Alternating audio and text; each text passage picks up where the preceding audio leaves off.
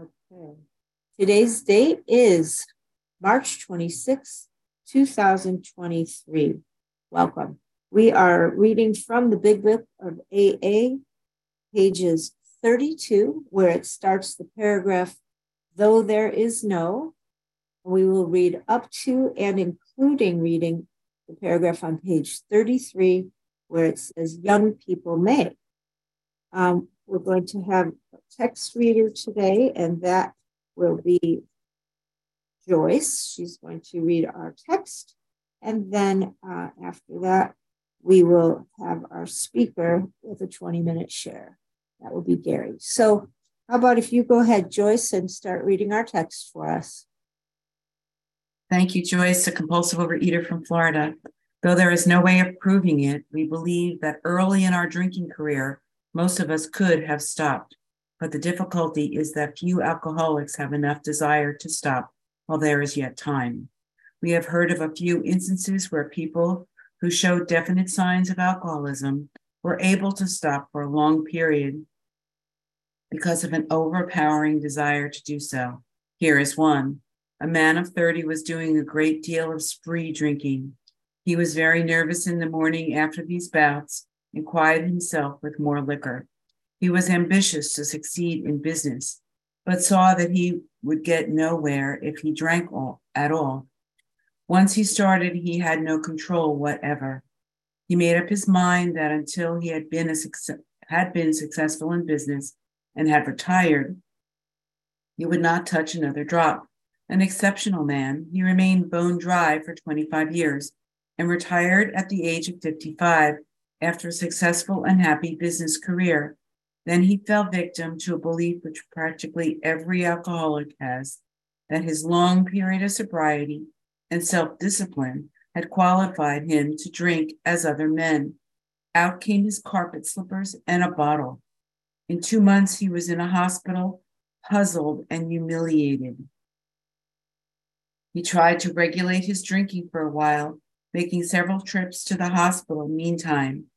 Then, gathering all his forces, he attempted to stop altogether and found he could not even means of sol- every means of solving his problems which money could buy was at his disposal. Every attempt failed.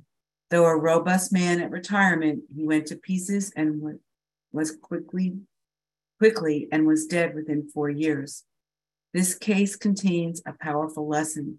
Most of us have believed that if we remained sober for a long stretch, we could therefore thereafter drink normally. But here is a man who, at 55 years, found he was just where he had left off at 30. We have seen the truth demonstrated again and again. Once an alcoholic, always an alcoholic. Commencing to drink after a period of sobriety, we are in a short time as bad as ever. If we are planning to stop drinking, there must be no reservation of any kind, nor any lo- lurking notion that someday we will be immune to alcohol. Young people may be encouraged by this man's experience to think that they can stop, as he did, on their own willpower. We doubt if many of them can do it because none will really want to stop, and hardly one of them, because of this peculiar mental twist already acquired, will find out, We'll find he can win out. Several of our crowd men of 30 or less, had been drinking only a few years, but they found themselves as helpless as those who had been drinking 20 years. Pass. Thank you, Joyce. And now I introduce our speaker, Gary D. Go ahead, Gary. Good morning, everybody. I'm a recovered uh, compulsive eater and a member of the Saturday Solutions Group. My name is Gary. And um, I hope I have something to say. Um, you know, this is one of those mornings I just I just woke up so grateful and so happy this morning that I'm I'm just kind of um, filled with awe and, and uh, I know that sounds odd, but it renders me kind of speechless. So uh, I hope something comes out okay. I wish I could just take this feeling that I have this morning, this gratitude, and just uh, give it to you. Like, um, anyhow, um, This is such an important chapter. This whole this whole chapter is like is essential. It's the first step, and um, some of you are old enough to remember there used to be a, a, a comic strip by, about a guy named Andy Capp, Um, and I remember this one comic strip where you know he's an alcoholic and he's walking past this pub and um, he's struggling to walk past the pub. And like as he's walking, he's saying to himself, "You can do it, Andy. You can get past this. You can get past." And he's really struggling, sweating to get past the pub. And he gets to the other side of the pub and he says to himself, "Well done, mate. Let me buy you a drink to celebrate." Um, and that uh, that's the kind of logic I had around every diet, around every. Uh, I can't tell you how many times I, I, I did this, um, you know, diet for a long time, and uh, a, a friend of mine says addicts are people who figure out what works and then stop doing it, um, and that's uh, that's kind of what what happens. Uh, you know, certainly before I got here, my last diet, my last real diet, um, about four years before I got to OA, I went on a, on a medical diet. It was food, like it wasn't chemicals or anything, but it was but it was a diet, and um, I lost 115 pounds. And when I lost 115 pounds, I um I traveled. I, w- I went I went to see my. I was then married to my first wife, uh, who's uh, my second favorite, my second most favorite wife. Um, and uh, I went to see her parents. I went to see my in-laws to show them that I was thin, so they wouldn't be worried. And then I flew. I was in. I was living in Ohio, and I was in graduate school, and I, I flew to New York to show my father that I was thin and therefore a good boy, because in my family, thin and good boy kind of uh, went together. Like you could be Jack the Ripper, Ripper, but if you were a thin Jack the Ripper, you were still a good boy.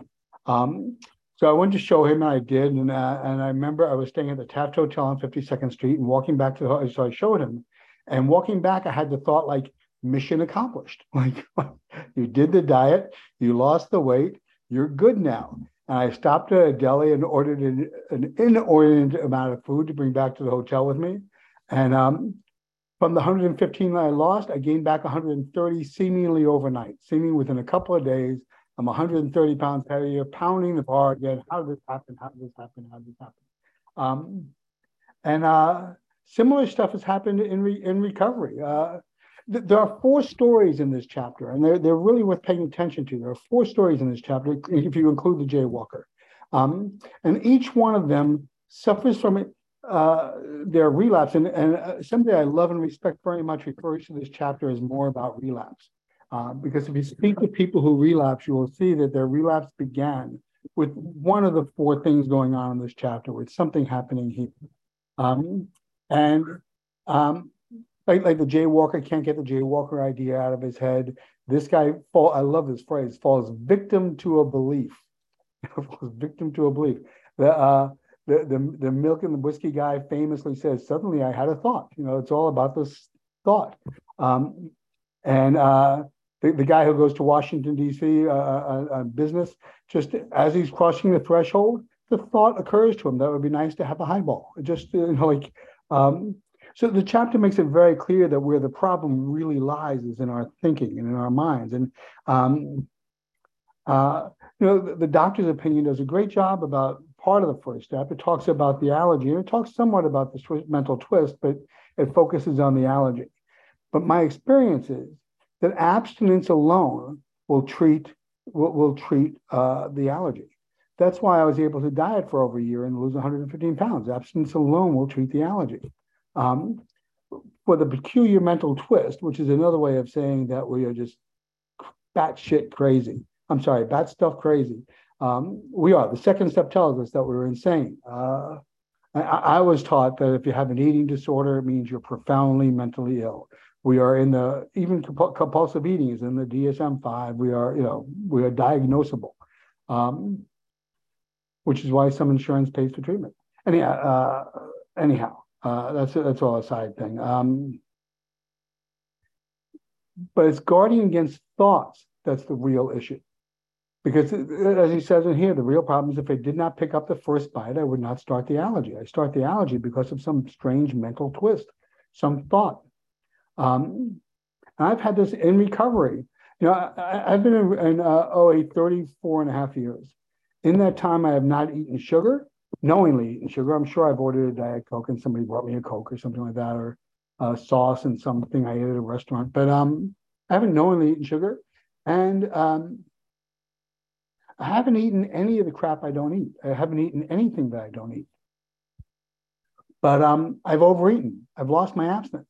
And every time I've lost my abstinence three times. And each time I lost it, started with this thought that, oh, an extra piece of fruit on her, an extra slice of this, an extra, you know, in our literature, in um, Beyond Our Wildest Dreams, Rozanne, our founder, talks about early OA and how many people got abstinent and then slowly but surely start nibbling. This is the phrase she uses, and I love it. She says, nibbling their way back to obesity. Uh, isn't that cool? Nibbling our way back to obesity. And that's what, what happens. You just uh, start forgetting what it means to be a compulsive eater. That I can't pick up even, even one drop. Um, I remember once I was gaining weight in OA, convinced I was abstinent because I wasn't eating any of my crap. And uh, I was gaining weight and I said to my friend Teresita, I said, uh, I don't know what's going on. I'm abstinent and I'm gaining weight. And she said, Well, if you're gaining weight, what are you abstaining from? it's not overeating. because if you're gaining weight, like, you know, that's how it works. And of course, I wanted to hit her. My first response was to smack her. Um, but, but I had to own that. And that's what I love OA's definition of abstinence for the last three years. It's been, it's been, it, was in 2019, it became the definition, then it wasn't in 2020, and then in 22, it became the definition again. But OA's definition of abstinence is refraining from the action of compulsive eating and compulsive food behaviors while working toward or maintaining a healthy body weight. Um, that I know, like I have a food plan. Um, and I follow my food plan. My food plan helps me be abstinent, but my food plan isn't my abstinence. My abstinence is, is that I'm refraining from those actions and working toward maintaining a healthy body weight. And that's a pretty easy thing to check. For me, it makes abstinence as clear as sobriety. Um, you know, any I'm, again, I'm, I'm getting off topic, but I don't know, I don't know why I do this. Um, he made up his mind that he would not drink. Uh, I have a friend, Bill, Rick and I have a friend named, named Bill who um, in AA, who didn't drink for 22 years before he got to AA. And here's the thing: it doesn't mention this here, but this guy didn't drink for 25 years, and it doesn't say what he was like for those 25 years. You know, we have this guy, a friend named Bill, who was an alcoholic, didn't drink for 22 years, and he says all the time for 22 years he was just a miserable bastard. He just really was. And I can tell you, during the year, year and a half that I was losing the 115 pounds, I was just a prick. I was terrible. I was like, I was mean, I was nasty, I was upset. And because I was mean and nasty and upset because I was terrified. There are pictures of me at the time. You can see the terror in my eyes. I had no idea how to live, no idea how to talk to people, what to say, how to, how to behave. Um, I was terrified. And out of that terror, I developed this self, this self-defensive kind of nastiness. Um, man, one of the nice things about recovery is in order to recover, I need to love my fellows and love God. Um, what a love, you know, like what a great way to recover. What a happy, joyous way to be. Um, yeah, so it, it, doesn't tell you what he was like, but I'm willing to bet he was not. He had a great career, and I'm willing to bet he wasn't the nicest guy to work with. I'm willing to. I'd put money on it uh, that he wasn't the most pleasant. Um, uh, he says, you know, I don't know about this part, but this might be true for alcoholics. I don't think it's true for me with food. Um, that early in our drinking, eating career, I might have been able to stop. Uh, I've been a compulsive eater as long as I can remember. I have memories of three years old. Um, I think I think it's one of the um,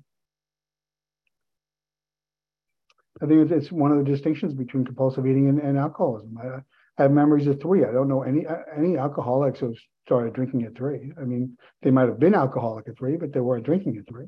Uh, I was already acting out in behaviors. I don't know. Um, this contains a powerful lesson. Most of us have believed that if we remain sober for a long stretch, we can thereafter drink normally. Um, and this is an idea that's reiterated at the, bo- at the bottom of that paragraph that I really want to uh, talk about. If we are planning to stop drinking, there must be no reservation of any kind, no lurking notion that someday he will be immune to alcohol. Um,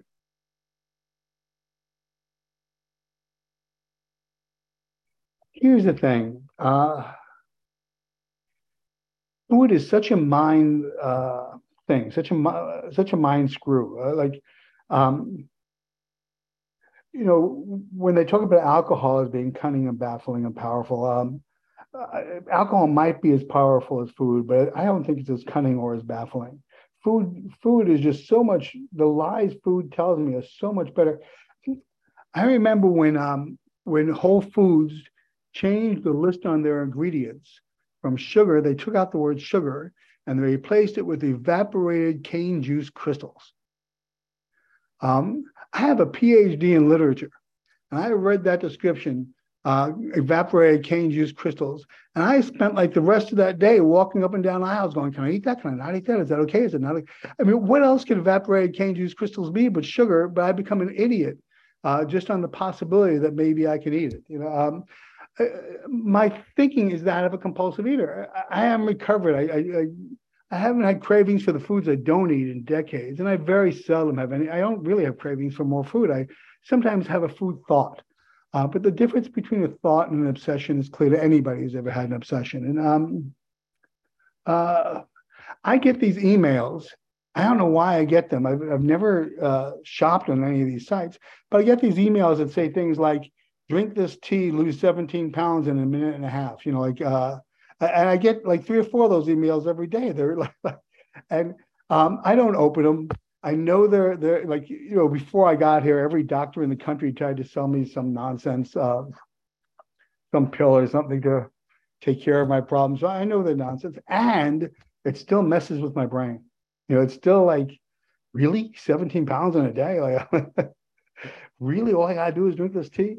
Um, and I know it's ridiculous, and still, my brain, uh, it, those ads do something to me that they do not do to normal people. Those, those ads are made for people like me who have spent my whole life um, trying to be a good boy by being thin. Um, it turns out I'm a good boy whether I'm thin or not, but uh, and I'm not a boy anymore. Um, he fell victim to the belief. What a great phrase.